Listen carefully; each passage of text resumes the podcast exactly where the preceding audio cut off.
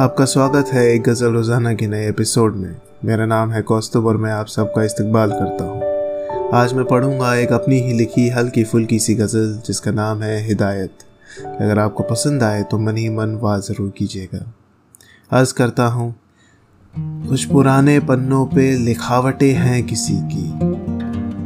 कुछ पुराने पन्नों पे लिखावटें हैं किसी की। कुछ अधूरी सी रह गई इबादत हो किसी की। कुछ पुराने पन्नों पे लिखावटें हैं किसी की। कुछ अधूरी सी रह गई इबादत हो किसी की।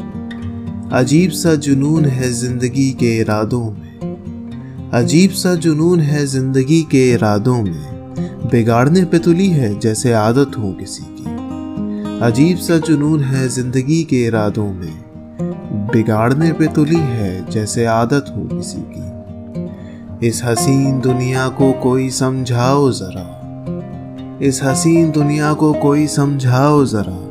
पीछा छुड़ा रही है जैसे आफत हो किसी की। इस हसीन दुनिया को कोई समझाओ जरा।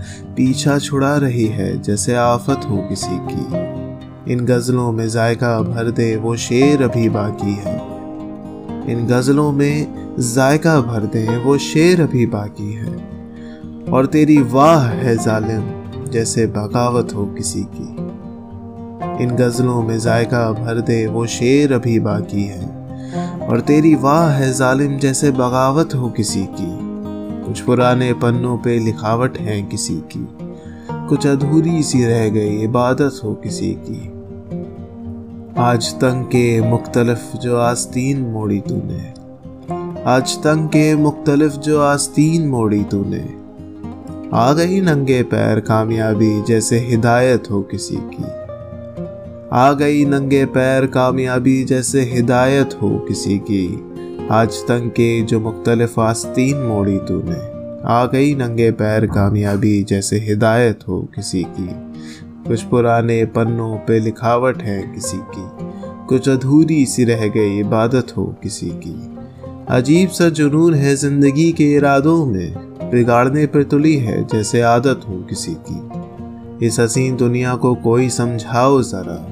पीछा छुड़ा रही है जैसे आफत हो किसी की। इन गज़लों में जायका भर दे वो शेर अभी बाकी है।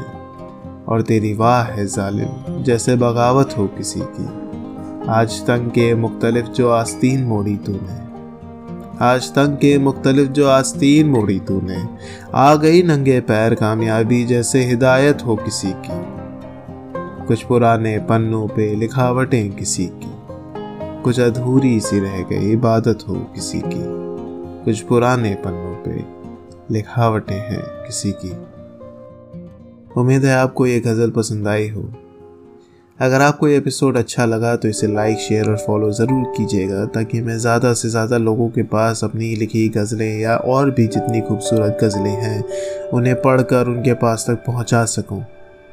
अगर आप खुद लिखते हैं, चाहे गज़ल, नज़म, अफसाना, कहानियाँ पोएम्स चाहे हिंदी, उर्दू, अंग्रेज़ी में हो और चाहते हैं कि मैं उसे एक गज़ल रोज़ाना पॉडकास्ट में पढ़ूं तो मुझे लिख भेजिए अपनी गज़ल, एक गज़ल रोज़ाना at Gmail dot com पर बस आज के लिए इतना ही। फिर होगी आपसे मुलाकात एक नई गज़ल के साथ। एक गज़ल रोज़ाना के अगले एपिसोड में।